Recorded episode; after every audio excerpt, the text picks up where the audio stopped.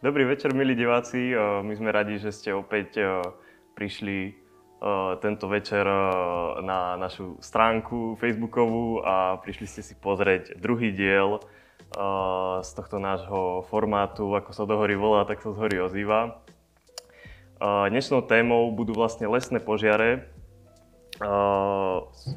Chceli sme spomenúť túto tému vlastne aj s tým, ako prichádza leto a čoraz viacej e, bude teplejšie, tým pádom aj suchšie, viac ľudí sa bude pohybovať v prírode a tento jav sa začne čoraz viacej objavovať, či už vlastne pohybom, zvýšeným pohybom ľudí a ja vlastne nedbalosťou.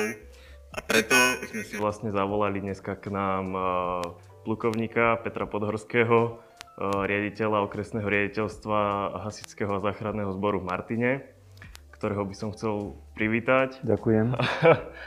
A mohli by sme vlastne rovno začať e, tým, ako takýto požiar v lese alebo v prírode e, môže vzniknúť, akou činnosťou vzniká. Áno, tak k tej otázke, je to dosť jednoduchá otázka a zložitá odpoveď pretože e, čo sa týka požiarov v lesnom prostredí, je to veľmi, teda, ako hovorím, jednoduché. E, v drvie väčšine prípadov za všetkými problémami, ktoré spôsobujú požiare, je človek. Čo sa týka prírodných príčin vzniku požiarov, keď odmyslíme možno nejaké ojedinelé údery blesku, e, nevidíme, ale čo sa týka činnosti ľudí v lese, či už turistov, vlastníkov alebo užívateľov lesa, hospodárskych pracovníkov, ktorí robia v lese. Tam sú tie príčiny vzniku požiarov a ich správanie. E, najčastejšia príčina spočíva v nedbalosti a neopatrnosti pri manipulácii s otvoreným ohňom. To znamená fajčenie, zakladanie ohnízk v prírode, mm-hmm. ich nesprávna obsluha, prípadne e, ponechanie bez dozoru, či už počas nejakej aktivity alebo po ukončení nejakej, nejakej opekačky a tak ďalej. Takže nedbalosť, neopatrnosť e, dospelých, prípadne detí, je rozhodujúca príčina vzniku požiarov v lese. Zriedkavo sa objavujú aj iné príčiny, napríklad ako umyselné zapálenie lesa, pri nejakých možno sporoch majetkových a tak ďalej.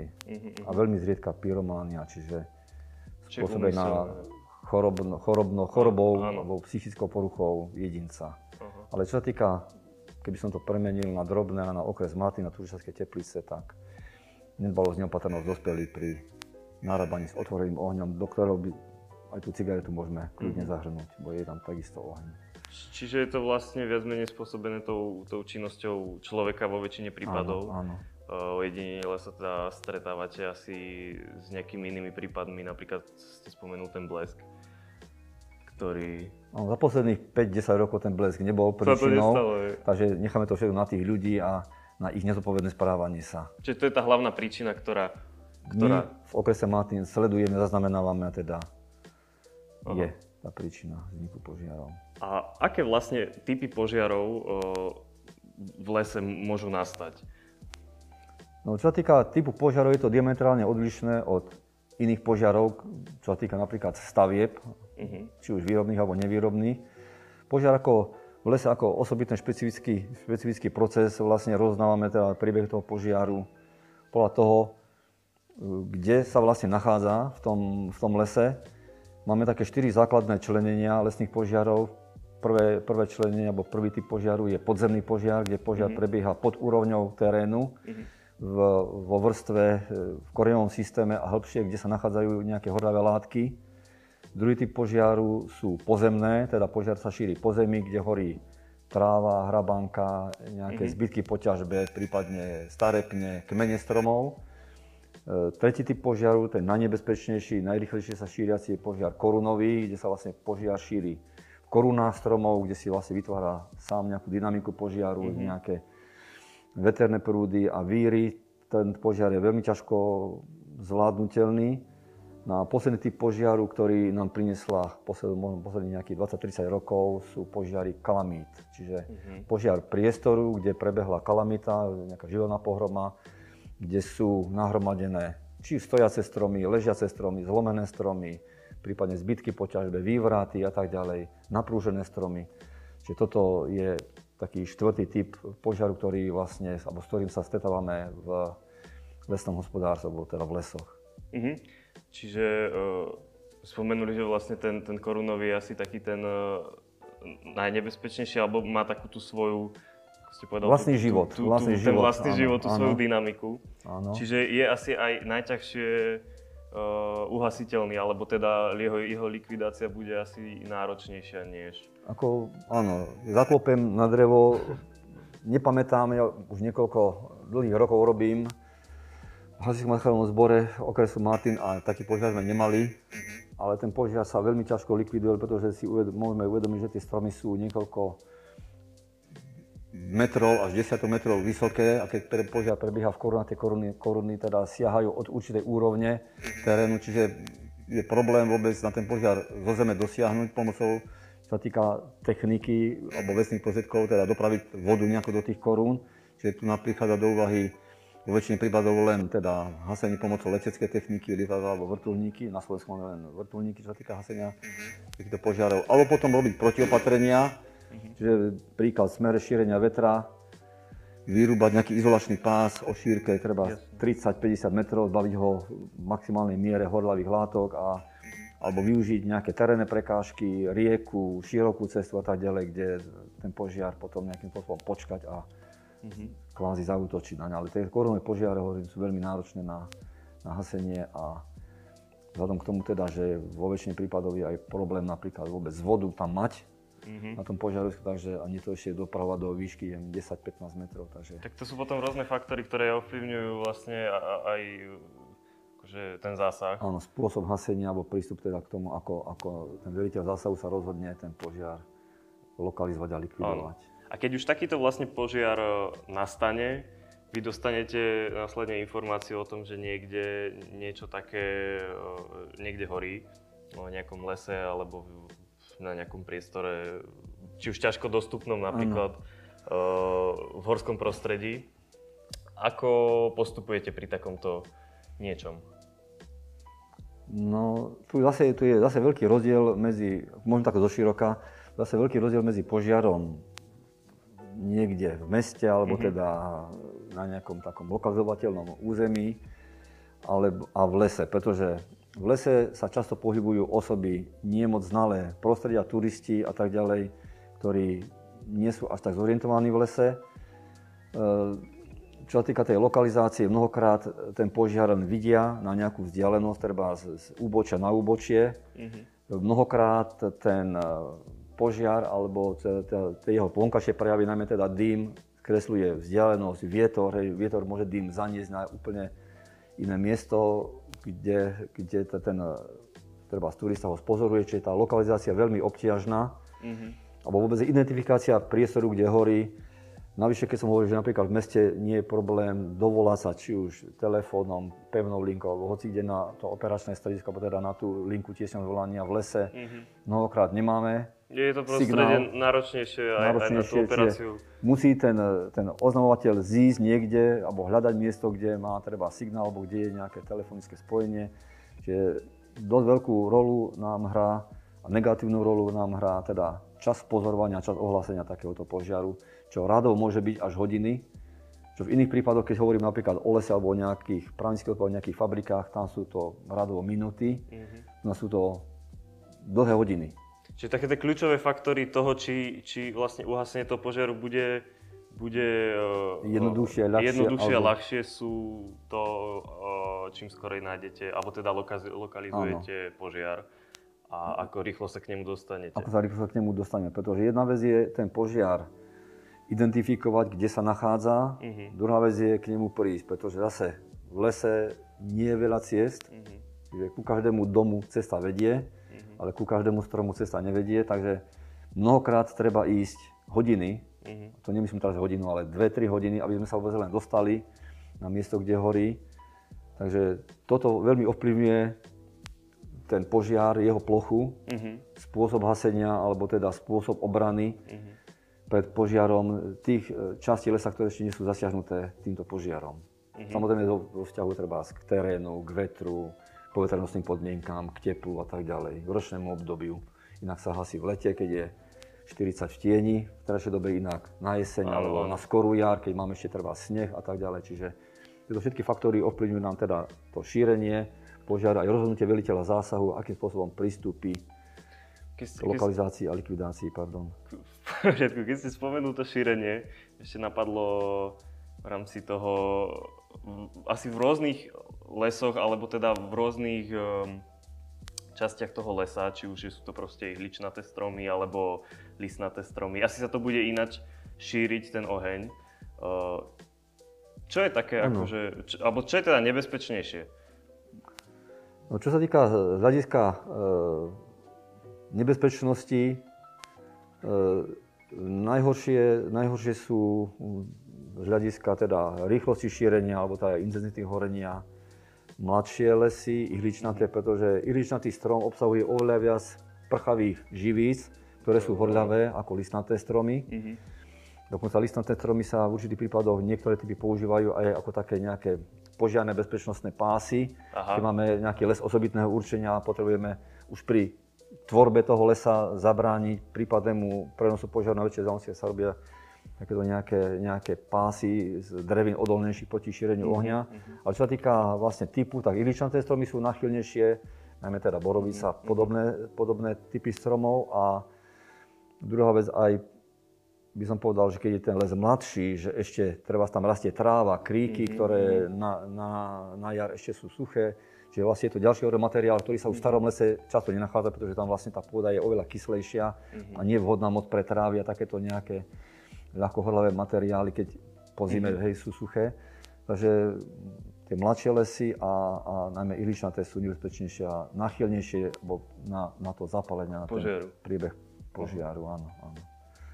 No a v podstate, keď ste spomenul aj to, že uh, ne, ne, treba ten požiar vlastne lokalizovať a jedna vec je ho lokalizovať, uh, kde je a druhá vec je k nemu sa dostať. Uh, nevždy sa k nemu dá asi dostať uh, vlastne so všetkou tou hasickou technikou. Ako, alebo aké teda prípady ste, ste, ste riešili, uh, s ktorými ste akože museli bojovať a, a dostať sa vlastne k tomu požiaru. Či už to boli vlastne vr, napríklad vrtulník, ktorý hasil ten požiar, alebo išli tí hasiči pešo, alebo... Áno, áno. No, čo sa týka požiarov v lese, tak e, by som povedal, že je skôr výnimka ako, ako pravidlo, že sa tam dostaneme technikou, Mhm. pretože ako diváci už je poznajú, bo sú turisti, alebo teda poznajú lesy e, na našom regióne a nie sú to žiadne prechádzky ako možno na záhory, kde, kde tie lesy sú To, na to, že to rovine. horské prostredie je veľmi členité, aj, Veľmi veľ, veľké výškové rozdiely a tak ďalej. Profil je tiež. Takže väčšina požiarov je dosiahnutelná peši. Mhm. A e, samozrejme, jedna vec je prísť k miestu požiaru a druhá vec je niečím hasiť. E, hasiť možno pomocou nejakých vecných prostriedkov, je nejaké lopaty, tomnice a tak ďalej, čiže nejaké ženinné náradie, alebo teda vodou. Tá voda nie je vždy k dispozícii. Zase vieme o tom teda v lese, v doline potok je, ale na staráni, na ubočí, ak minimálny. Takže okrem toho, že je problém sa k tomu ohňu dostať, je problém aj čím ho hasiť. Pre, preto sa akurát na toto pýtam, lebo uh, v tom horskom prostredí je to predsa úplne niečo iné ako v meste, kde aj tá voda je viacej dostupnejšia, uh, aj, aj vlastne té, tá, ten, tá preprava tej techniky Áno. je ľahšia. Čiže aj, aj to je veľmi akože uh, ovplyvňujúci faktor toho, toho požiaru. Áno, záleží zase od rozsahu požiaru, teda akým spôsobom je to na tom veliteľovi zásahu, ako sa rozhodne teda ten požiar hasi, alebo čo s ním teda, teda robiť a no niečo treba urobiť. E, To, že voda nie je na mieste požiaru alebo v jeho blízkosti, neznamená, že sa ten požiar hasiť nebude, alebo máme spôsoby, ako tú vodu, ako najčastejší hasebný prostriedok na to požiarovisko dopraviť. Vieme tú vodu dopraviť e, aj na relatívne veľké vzdialenosti, jednak hadicovým systémom Mhm. a vieme, vieme tú vodu dopraviť e, aj technikou, ak by sa dalo bližšie, hej, teda, alebo jedna vec je, kde sa voda nachádza, druhá vec je, pokiaľ môže technika prísť a tretia vec je, kde ten požiar sa nachádza. Čiže aj ten kilometr, dva, keď auto môže doviesť vodu Určite z doliny, pomôže. No. bližšie k požiarovisku a potom už to musia ľudia na chrbtoch vyniesť tú vodu. No a tretia možnosť, taká niekedy jediná, vrtulníky alebo lietadlá. Čiže máme na Slovensku e, možnosť hasenia vrtulníkmi, či už vrtulníky, ktoré spadajú pod ministerstvo obrany, mm-hmm. pod ministerstvo vnútra. Vlastne sú to, sú to vrtulníky, ktoré sú prispôsobené na e, nesenie takých závesných vakov, mm-hmm. ktoré, ktorý, do ktorých dokážu nabrať vodu za letu, alebo teda, ak, ak nie je v blízkosti vhodná nádrž, tak je možné tie vaky plniť hasičských cisterien. Mm-hmm a tie vaky majú rôzny objem, až 5 m kubických podľa teda typu vaku a nosnosti vrtulníka, ktorí môžu vlastne zhazovať túto vodu pomocou navigácie. A, a často na... sa využíva tento spôsob e, hasenia e, v lesoch? No, to sa využíva až ako posledná možnosť. Pretože je to, je, to, je to vlastne dosť finančne náročná záležitosť. E, tých vrtulníkov nie je veľa, sú, ale teda nemôžem tam nahnať 20 vrtulníkov a tak ďalej. E, tiež takisto dislokácia vrtulníka od miesta zásahu je tiež, to sú niekedy stovky kilometrov, vzdialenosť nádrže, kde sa dá naberať, takisto, že všetky tieto faktory, počasie, nevždy ten vrtulník môže vzlietnúť, nevždy ten vrtulník sa môže pohybovať v mieste zásahu, z hľadiska poveternostných podmienok, hmla, tma, dým a tak ďalej, čiže sú rôzne faktory, ale to vyhodnocujú špeciálne školení a vycvičení ľudia, ktorí, ktorí pracujú v tzv. moduloch hasenia lesného požiaru, ktorí zhodnotia situáciu a navrhnú riešenie. A ak je súčasťou toho riešenia efektivita, ktorá je doložená teda, alebo možnosť hasenia aj vrtulníkmi, tak sa použije. Väčšinou sa to používa ako kombinovaný spôsob, ak je to možné. Hovorím, ale v určitých prípadoch, v roku 2020 pri požiari v Gaderskej doline smerom, neviem presne ako sa volá tá lokalita, bolo možné len vrtulník použiť. Mm-hmm.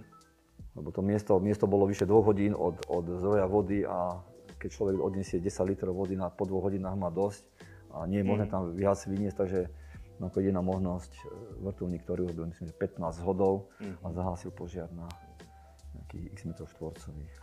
To, že tu v Turcii je vlastne tých, e, tých e, lesných ploch alebo tých proste horského prostredia dosť, Čiže je nejaký, alebo máte taký nejaký pamätný uh, zásah, pri ktorom, ktorý bol naozaj náročný, uh, či už jednak uh, tou, ako tou logistikou uh, hasenia, alebo tou náročnosťou, uh, po prípade ako niečo takéto prebiehalo?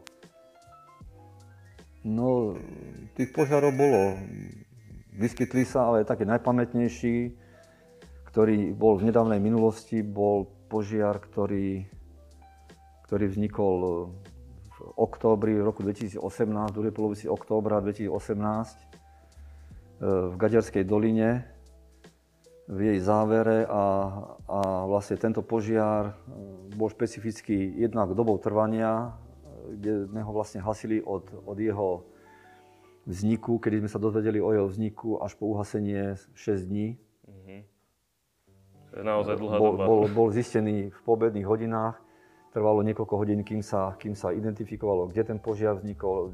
Ďalšie dve hodiny, kým sa vôbec našiel peši. Jedna vec je ho identifikovať, mm-hmm. druhá vec ho nájsť. A prvý deň sa vlastne len urobila tá identifikácia, pripravili sa prístupové cesty a vlastne až na druhý deň sa začalo samotné také radikálnejšie hasenie, ktoré vlastne trvalo tých 5 dní. Pritom sa použili všetky spôsoby hasenia, teda aj pomocou ženinného náradia, teda tie lopity, lopaty, krompáče, motorové píly a tak ďalej, bolo treba nejaké stromy píliť. Použila sa tzv. doprava vody, kde vlastne mm, hasičské jednotky, ktoré sa zúčastnili e, na likvidácii tohto požiaru, vlastne vytvorili e, dopravné vedenie v dĺžke cez 2 km e, od, od potoka, ktorý preteká Gaďarskou dolinou až na e, miesto požiaru.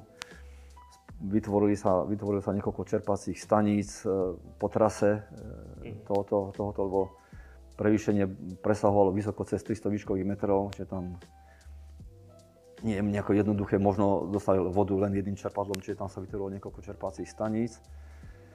A takisto myslím, že dva alebo tri dní zasahoval, keď teda povetrovské podmienky dovolili, do, zasahoval e, teda vrtulník ministerstva vnútra aj vrtulník ministerstva obrany, kde vlastne sa naberala voda v Ďanovej relatívne blízko. Bola to dosť výhoda, že vlastne tie prelety trvali relatívne krátko. Mm-hmm. A e, zúčastnilo sa toho, tohoto, tejto likvidácie požiaru, e, ak mám dobre v pamäti, cez 400 ľudí za tých spolu 6 dní, viac ako 100 kusov techniky a mám v pamäti nejakých 250 tisíc litrov vody sa tam zhodilo alebo dopravilo. Čiže zasahovala si kto mohol, či už aj dobrovoľní hasiči aj... Áno, správcovia lesa, uh-huh. spolupráca s policajným zborom pri zabezpečovaní dopravy a stráženia priestoru, lebo vlastne tam všetci materiál ostával na noc uh-huh. tam. Na noc sa hasenie prerušovalo, pretože jedna vec je hasiť, sú ekonomické škody pri uh-huh. prerušení hasenia, a druhá vec je bezpečnosť ľudí. Uh-huh Čiže to, nebolo to až také akútne, aby sa muselo aj v noci hasiť, pretože to riziko zranenia alebo nejakej nešťastnej udalosti v noci výrazne vzrastá v takom nebezpečnom a ťažkom teréne, ako je treba Kaderská dolina. Takže vlastne na noc sa hasenie prerušilo. Bola trošičku nevýhoda, že bol to október, už tie dni boli krátke, noci dlhé. Nedá sa nič robiť, musíme robiť vtedy a s tým, čo, čo nám mm-hmm. doba donesie. Takže tento požiar bol, ako hovorím, dosť taký unikátny aj teda tým vytvorením tej, tej veľkej vzdialenosti na dopravu vody cez tie 2 km. Potom, e, keď som spomínal, že sa vytvorilo niekoľko, myslím, že asi 6 čerpacích staníc, potom už keď sa e, voda dopravila na miesto požiaroviska, e, použili sa tzv. jazierkové systémy, to znamená, sú také malé tisíclitrové nádrže igelitové, kde sa dopravila voda a z nej sa potom robil ešte dielčí rozvod uh-huh. jednotlivým hasičom, ktorí hasili už potom lokálne ohniska, či už tie stromy, ktoré horeli, duté pne, alebo teda ten, keď sa dostal ten požiar do podzemia. Čiže asi to bola určite veľmi akože komplexná, komplexná, komplexný zásah. E, komplexný zásah. My sme presvičili v bojových podmienkach všetko, všetko, čo sa týka lesného požiaru. E, a druhá vec je tá, že vlastne takýto zásah nikdy nenahradí ani cvičenie, ani nejakú teóriu na učebník, ktorú by sme možno niekedy preberali. Takže veľa vecí sme sa naučili, vyskúšali sme si veci, odladili sa nejaké formy, teda čo sa týka aj toho tej diaľkovej dopravy vody, budovania tých čerpacích staníc, spolupráca dobrovoľnou požiarnou ochranou, dobrovoľnými hasičmi, e, dobrovoľných hasičských borov obcí, ktoré sa zúčastnili. Keď hovoríme zorganizovať denne 50 až 100 ľudí na zásahu, aby sa nikomu nič nestalo, tak je to ono, dosť... Aj tá komunikácia asi v, v tom horskom prostredí, alebo teda v, v tom lese bola asi náročnejšia. No určite náročnejšia, lebo teraz sme, sme si veľmi, sme sa veľmi zvykli sme si na digitálnu dobu a to, že máme všetky štyri paličky vysvietené na mobile, že sa dovoláme odšadiaľa hocikedy, ale v lesnom prostredí vieme, že to pokrytie či už rádiovým signálom pre vysielačky, ktoré ktoré používame v hasičskom záchrannom zbore, alebo aj ten mobilný signál sú slabé až minimálne. Mm-hmm. Bolo, tiež tam bolo treba nájsť miesta, odkiaľ sa dá dovolať či už vysielačkou alebo mobilom a takým spôsobom organizovať, organizovať e, takú nejakú diaľkovú komunikáciu, či už treba s tým čerpacím stanovišťom na potoku, s operačným strediskom alebo s nejakými ďalšími zložkami, mm. ktorých pomoc sme potrebovali alebo ktorých pomoc sa teda vyžadovala alebo prebiehala na tom požiarovisku. No možno to zaujímavosťou tohto, tohto požiaru a tohto zásahu bolo aj to, že, že nevznikol, eh, keď bolo teplo a sucho, eh, vznikol akože uh-huh. až na konci v oktobri, ak si dobre pamätám. Áno, áno, druhej polovici oktobra. A... No toto len poukazuje na to, že teda... Že to není vždy len o tom, že je sucho a teplo, ale môže sa niečo takéto stať aj. Áno, ak má odborná alebo laická verejnosť nejakú predstavu teda, že nebezpečenstvo vzniku požiarov, najmä teda v lese alebo v prírodnom prostredí ako takom e, je dominantné možno, neviem, možno od nejakého mája, keď uh, už to slnečko je trošku vyššie a tie dni sú, sú dlhšie a tá pôda sa prehreje a možno do nejakého septembra. Vlastne október môže byť daždivý jesen, takže vlastne tento požiar, ktorý dozadu je ako najdlhší, najťažší, a čo sa týka aj škôd a veľkosti uchránených hodnôt je, myslím, že ako dlhodobo najdôležitejší požiar vznikol vlastne, myslím, že 18. alebo 20. októbra, mm-hmm. kedy už niekedy aj sneh býva. Mm-hmm. A ako hovorím, tá likvidácia alebo trvala až tých 5 až 6 dní, takže nie je to viazané len na tú teplotu prostredia, ale aj na, na ten horľavý materiál, ktorý tam je, stromy, hrabanka a tak ďalej. A keď sa spoja tri faktory, kyslík alebo vzduch, horľavá látka a zápalné činidlo, mm-hmm. tak ten požiar môže prebiehať aj v zime. Lebo vlastne ten svoj požiar má už teplotu v stovkách stupňov, stupňov Celzia, čiže raz keď sa zachytí horie, a už sa to šíri ďalej. A už to ide.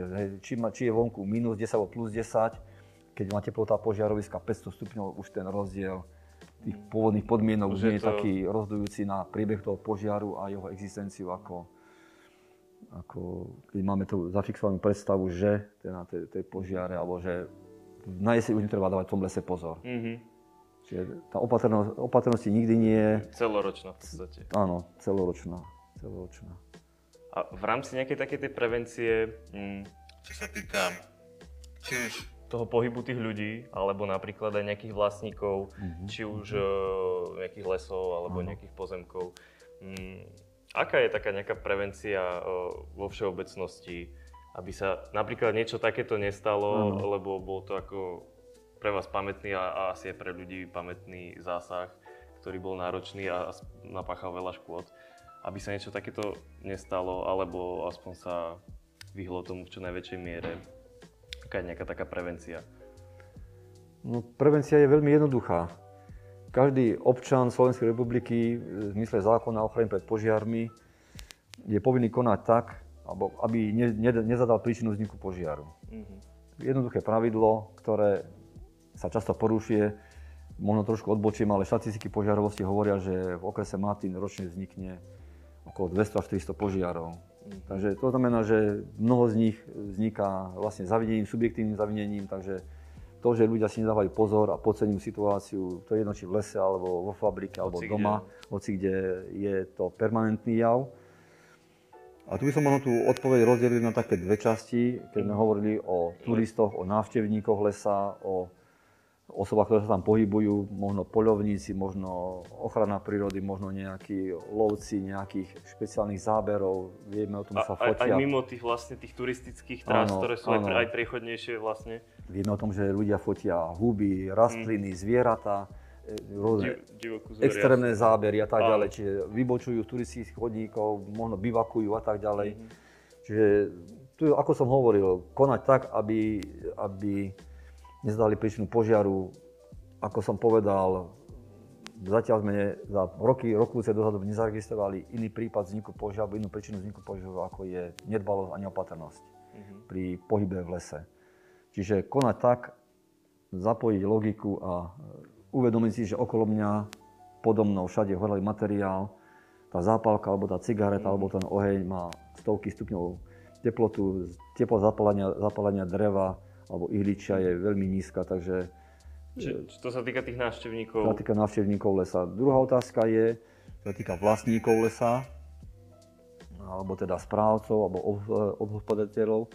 To znamená, že eh, im zákon o ochrane pred požiarom ukladá okrem štandardných povinností, ktoré majú všetci vlastníci alebo všetky právnické osoby, ktoré vykonávajú nejaký spôsob mm-hmm. podnikania alebo vykonávajú nejaké činnosti, či už výrobné alebo nevýrobné, mm-hmm na území Slovenskej republiky, im vlastne pristupujú aj povinnosti, ktoré vyplývajú zo špecifiky prostredia. E, keď hovoríme teda o lesi, o lesoch, o lesom hospodárstve, tieto povinnosti sa vlastne rozšírujú o, o, o povinnosť napríklad vypracovať mapové podklady, do ktorých sa vlastne značia prístupové komunikácie, mm-hmm. vhodné pre hasičskú techniku, pretože je potreba si uvedomiť, že tá hasičská technika môže mať až najťažšie auto, ktoré máme, má 24 tón. Mm-hmm. Ďalej sa tam e, je potreba zakresliť treba sklady náradia, sklady dreva, diaľkovody, čo týka sieti, plynovody, ak idú elektrovody a tak ďalej. Pretože to sú tiež veci, ktoré musia, musia vedieť tí, čo zasahujú v mieste požiaru. Takisto im pri, pristupuje povinnosť e, e,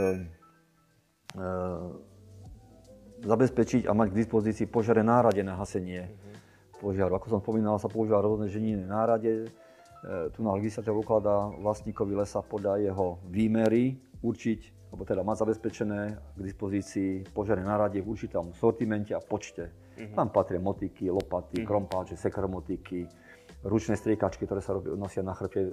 A niečo také, ako majú tí, čo postriekujú stromy. Áno, áno.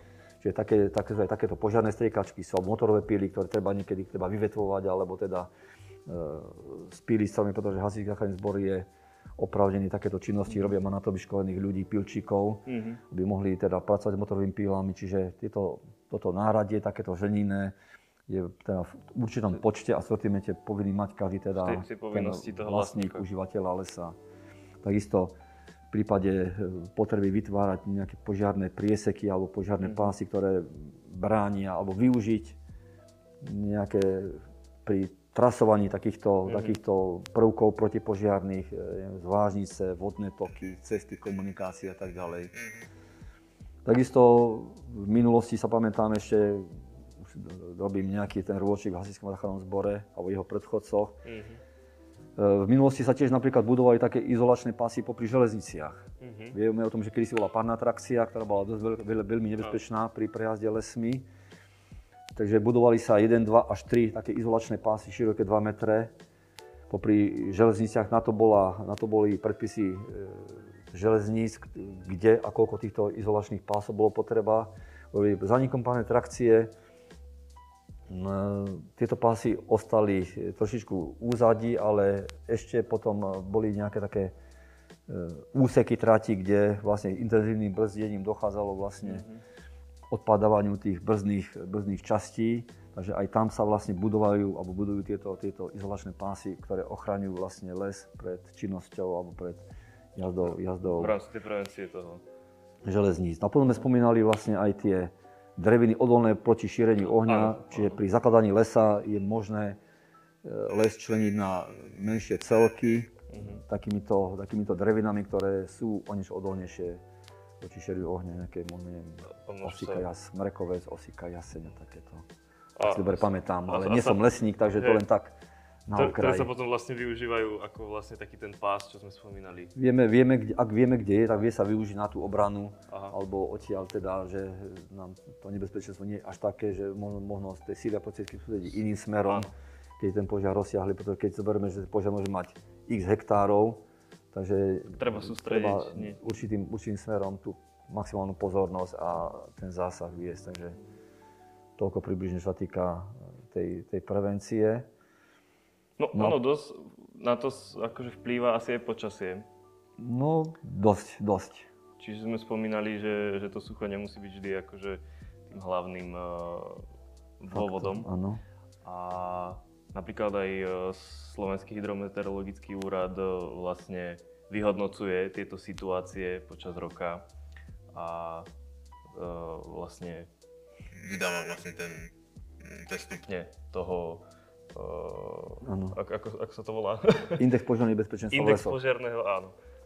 Takže...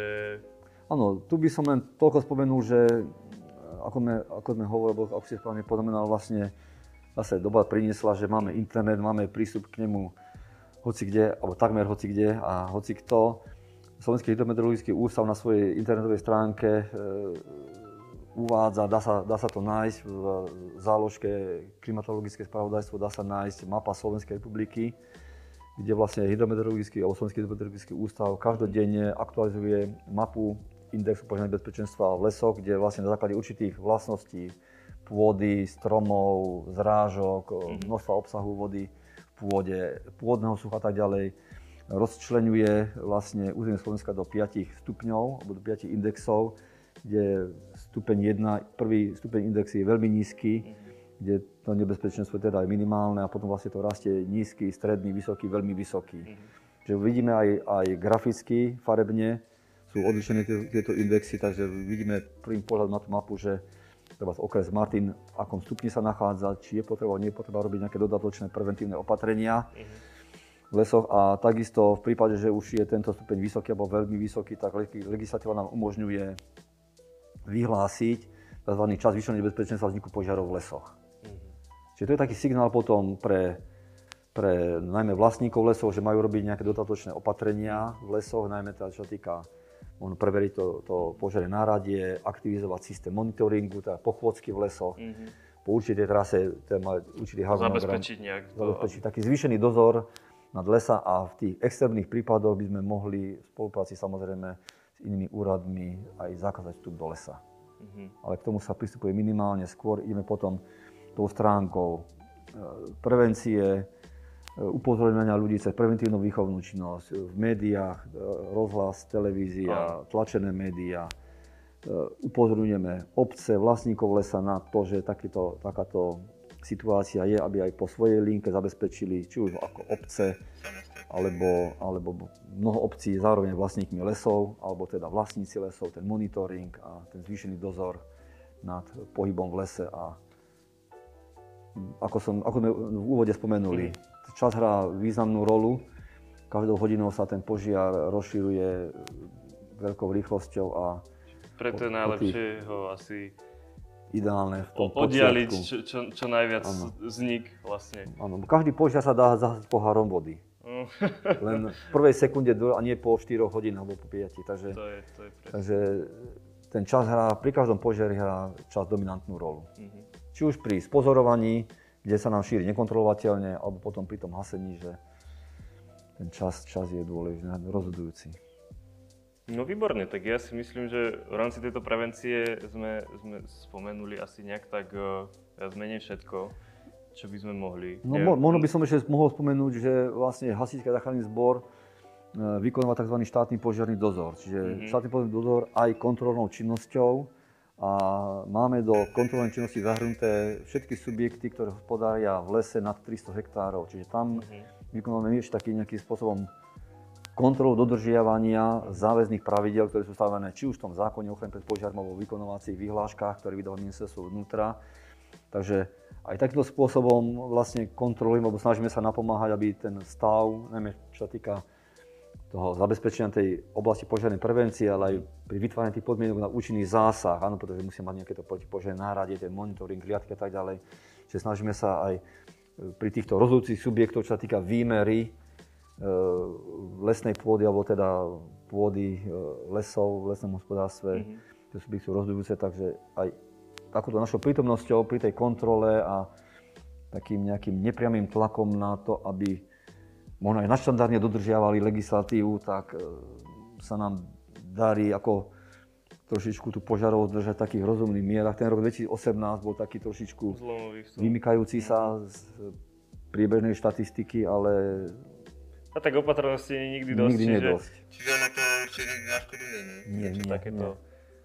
Preto vlastne aj uh, my tento diel uh, sme smerovali už ku koncu takto v rámci k tej prevencii, lebo presne čoraz, čo, čo viacej ľudí ano. o tom bude vedieť, tak uh, už len jeden človek, ktorý si akože povie, že keď je sucho, tak ja napríklad neodhodím ten špak niekde ano, v lese, ano. tak uh, to má význam.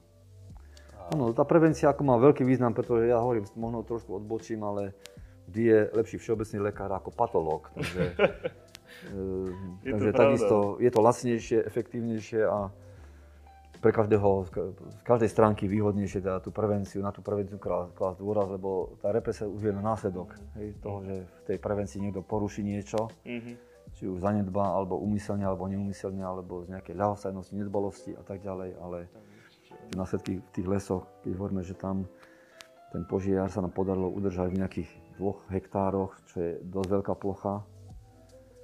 A mhm. potom a v mnohých prípadoch takéto požiare, najmä také, v takýchto ťažkých priestoroch sa možno neviem, bránia rozšírenia, čaká sa na dážď, kedy, kedy vlastne urobí tú základnú prácu a nám sa podarilo bez dažďa ten požiar zlikvidovať. Mm-hmm. Dobre, tak ja si myslím, že už sme asi aj na konci vlastne... Asi áno, len vysloviť presvedčenie, ako ste hovoril, teda, že opatrnosti nikdy nie je dosť, či v lete, či v zime, či na jar. Presne tak. Či je mokro alebo sucho, lebo ten horový materiál v tom lese je všade.